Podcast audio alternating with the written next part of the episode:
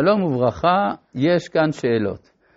שאלה ראשונה, אם האדם לא התעורר באיזה אופן הוא נפגש עם המציאות, ובפרט עם חווה עד עכשיו, תודה. הכל בחלום. שואל, שתיים, בוקר טוב, כבוד הרב, אם גן העדן הוא המקום שאליו נלקח האדם לעבור שינוי הכרתי נשמתי, מה משמעות הנהר שיוצא מעדן ומשקה את הגן? ובעיקר, מה משמעות היפרדותו לארבע נהרות בכל התהליך הזה. תודה רבה.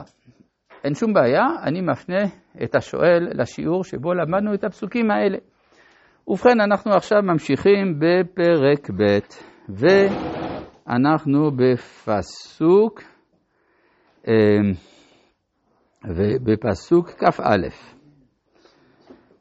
אה, לא, אפשר לחזור לפסוק כ"ב. ויבן השם אלוהים את הצלע, אשר לקח מן האדם לאישה.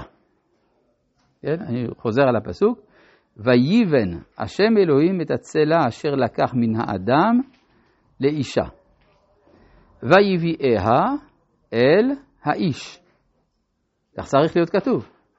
הרי אם הוא לקח לאישה, עשה אותה לאישה, אז הוא צריך להביא אותה למי שלא אישה. מי זה לא אישה? האיש. ואילו כאן כתוב, ויביאיה אל האדם. לא מובן. מי זה האדם שאליו הובאה האישה? הרי האדם מציין את שניהם כאחד, זכר ונקבה. אז אם כן צריך לומר, ויביאיה, הוא הביא את המצב החדש הזה לשפיטה של שניהם ביחד. כלומר, כשמדברים פה על האדם, מדובר על אדם אחד המפוצל לשתי זהויות. אבל עדיין הזכר של היותו אישיות אחת, זה נשאר אצלו. קודם הוא אמר, כי מאיש לוקח הזאת. לא, הוא לא אמר את זה לפני. זה אחרי, מה אני אעשה? כשנגיע, אז אני אוכל לדעת, אתה מבין? טוב, בסדר. אז אם כן, ויבן השם אלוהים את הצלע אשר לקח מן האדם לאישה, ויביאה, מה זה ויביאיה? הוא צריך להביא את זה למשפט, כן? כלומר, זאת הפעם הראשונה שגם האדם נדרש לשפוט את המצב ולהגיד את דעתו. כתוצאה מזה, הוא יאמר מה שיאמר, ויאמר האדם, זאת הפעם. מה זאת אומרת זאת הפעם? אפשר להבין את זה, זאת, האישה. הפעם, עצם מעצמי. אבל אפשר לומר אחרת, זאת הפעם, הפעם הזאת. או גם אם נאמר שזאת הולך על האישה, בכל זאת המילה הפעם, משמע שהייתה פעם קודמת. חז"ל מצאו כאן רמז למשהו שלא כתוב במפורש בכתוב, אבל משתמע, שזאת לא הפעם הראשונה שהייתה הפרדה כזאת. כן? ולכן חווה, לפי זה איננה חווה הראשונה, היא חווה השנייה. חווה הראשונה היא הנקראת במדרשים וגם בקבלה הרבה בשם לילית. כלומר, אה, איזה מין סוג של זוגיות שדית, כן? הרי לילית היא האם של השדים, ויוצא שמערכת היחסים הזוגית יכולה להיות או של איש אישה, או של אדם עם השדים. כלומר, המערכת הזאת יכולה להיות שדית. באיזה מובן היא שדית? שהיא משתלטת על האדם כמו שד, כפאו שד. זאת אומרת שאין כבר שום יסוד מוסרי, כי אם יסוד טכני בלבד. זה אחר כך, זה, זה עוד סיפור, זה עוד סיפור, אבל... כן, הוא חוזר לזה. כלומר, יש תמיד איזו נטייה שדית שיכולה להשתת, להשתלט על הזוגיות, ושהתורה לא רוצה לדבר עליה, לכן היא רק רומזת אותה, אבל היא קיימת. עכשיו, לכן הוא אומר, זאת הפעם. עכשיו, מה ההבדל בין האופן הראשון שקדם לבין האופן הזה? אה? כל זה לפני החטא. עכשיו, כן, כן, ודאי. אלא חז"ל אומרים שהיה בלי תרדמה, בלי הרדמה. ואז הציור שם הוא ציור מאוד uh, פלסטי. ראה אותה נפרדת ממנו, מלאה ברירין ודם, בריריות ובדם. אז זה הגעיל אותו, והפליג אותה מעליו.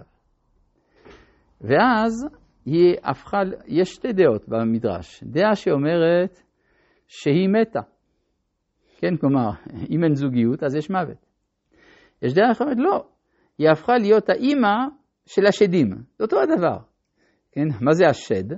זה מציאות בלתי מושלמת, שמנסה להתלבש על מציאות אחרת כדי להשלים את עצמו. זה מין שודד, אפשר לומר. שד, זה מין שודד. פעם שנייה הוא הרדים אותו מרש"י כדי שלא יראה ש... יפה, זה בדיוק. עכשיו, הייתה תרדמה. זאת אומרת, התרדמה, אובדן ההכרה יוצר כאן את מימד החידוש.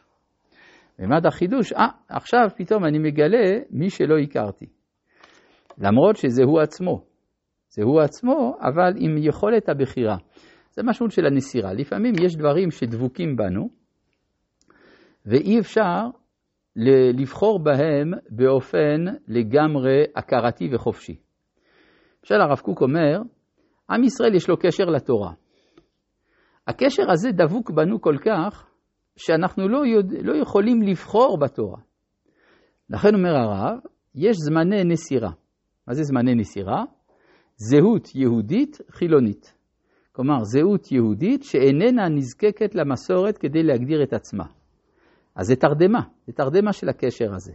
ואז כשנבנה הקשר מחדש, הוא נעשה פנים אל פנים. הוא נעשה בבחירה של זאת הפעם אצא מעצמי ובשר מבשרי. ואותו דבר גם לגבי הקשר בין עם ישראל לבין הארץ. כן, עם ישראל, ארץ ישראל זאת ארצו, אז הוא לא יכול לבחור בה, לכן צריך איזה שלב של, אה, של שמאלנות קיצונית, שמאפשרת אחר כך לבחור בארץ מרצון. מה אתה אומר? אה? לא. כן, זה נכון, יפה. זאת אומרת, יש תמיד איזה תהליך כזה. כמו כן, אפשר להגיד, בת זוגו של אדם מיועדת לו, בסדר, אבל הוא צריך לבחור. כלומר, לעומת הקשר של אדם עם אמו, שזה קשר שהטבע כפה אותו עליו, הקשר עם אשתו זה קשר בכירי, לפחות ככה זה נראה. נראה לו שזה בכירי, וזה המשמעות של התרדמה הזאת. ואז יוצא שזה מעביר את זה ממדרגה טבעית למדרגה מוסרית. אז זה מה שאומר כאן, אה, ויאמר האדם, זאת הפעם. ומה הוא רואה? שזה כבר דיברנו על זה בשיעור הקודם, לכן היה נראה שכאילו הפסוק הזה כבר נאמר מקודם. זאת הפעם עצם מעצמי ובשר מבשרי. כלומר, חלק מן הזהות של האדם הפך להיות עצם, וחלק אחר הפך להיות בשר. כלומר, מבניות וחווייתיות, שזה ראשית ההפרדה בין הזהות הגברית לזהות הנשית. לזאת ייקרא אישה. כי מאיש, לו כוחזות. מה זה מאיש? יש בתוך האדם שנפרד לשניים שני חלקים.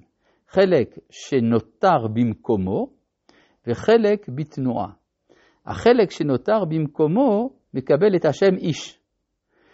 זאת אומרת שהזהות הגברית יש לה מד, מ, אה, משקל יתר של סטטיות, של קביעות במקום, לעומת הזהות הנשית שהיא יותר תנועתית, כמו שאנחנו רואים פה מאיש לו כוחה זאת.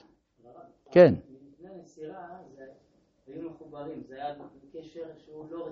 לא. נכון, נכון, נכון. ועכשיו בנקודה הזאת הקשר הבכירי שהוא בא אליהם? בדיוק, בדיוק. זה בדיוק העניין. עכשיו, יוצא שמאיש לו כוחה זאת, שיש עכשיו אה, השתנות, איזו שונות בין הזהות הגברית לבין הזהות הנשית שמעשירה את האדם. אה, כל זה כמובן מתרחש בתוך אישיות אחת. מדובר על אדם הראשון בגן עדן. אה, למה לא כי לא לוקחה מאדם. היא לא לוקחה מאדם, היא לוקחה מאיש. כלומר. כי גם היא אדם. כלומר, הוא אדם והיא אדם. אז, אז אי אפשר להגיד שמאדם לוקח אדם, אלא להפך. יש חצי אדם איש, חצי אדם אישה, והיא לוקחה מן האיש, כי הוא נשאר במקומו. כן. אה? מהחלק של האיש, הכוונה? שבו- לא, היא נפרדה, כלומר, כיוון שהיא בתנועה והוא בעמידה, לכן עליו נאמר, על, עליה נאמר שהיא לוקחה ממנו. כן, מה אתה אומר? כן. כן. עכשיו, יש, ב...